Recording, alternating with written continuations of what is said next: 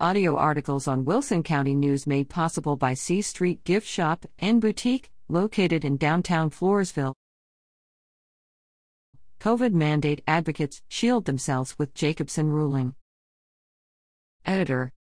So the foretold mandate to get the experimental gene therapy, aka the vaccine, is upon us, and its proponents seem to see their authority coming from the 1905 Jacobson v.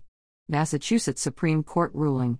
While Jacobson was concerned over the well established and well tested smallpox vaccine, not a gene therapy that is less than a year out of the box, he only had to pay a $5 fine. Where do I pay the $5 to get these hectoring fools to leave me alone? They see it as deja vu. Let's examine other Supreme Court rulings. 1883 ruled that racial discrimination was okie dokie.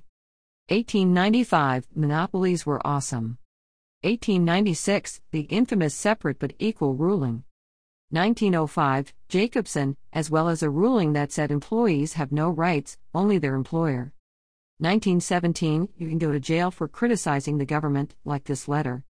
1918, child labor is okay. 1919, you can go to jail for speech the government doesn't like.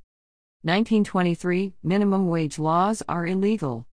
1927 Women's bodies belong to the government. So what next? Will the Biden administration be using Dred Scott, the 1857 Supreme Court ruling that confirmed slavery as legal, to formulate its policies? If anything, the accursed Roe v. Wade protects me, my body, my choice, from Biden's mandate.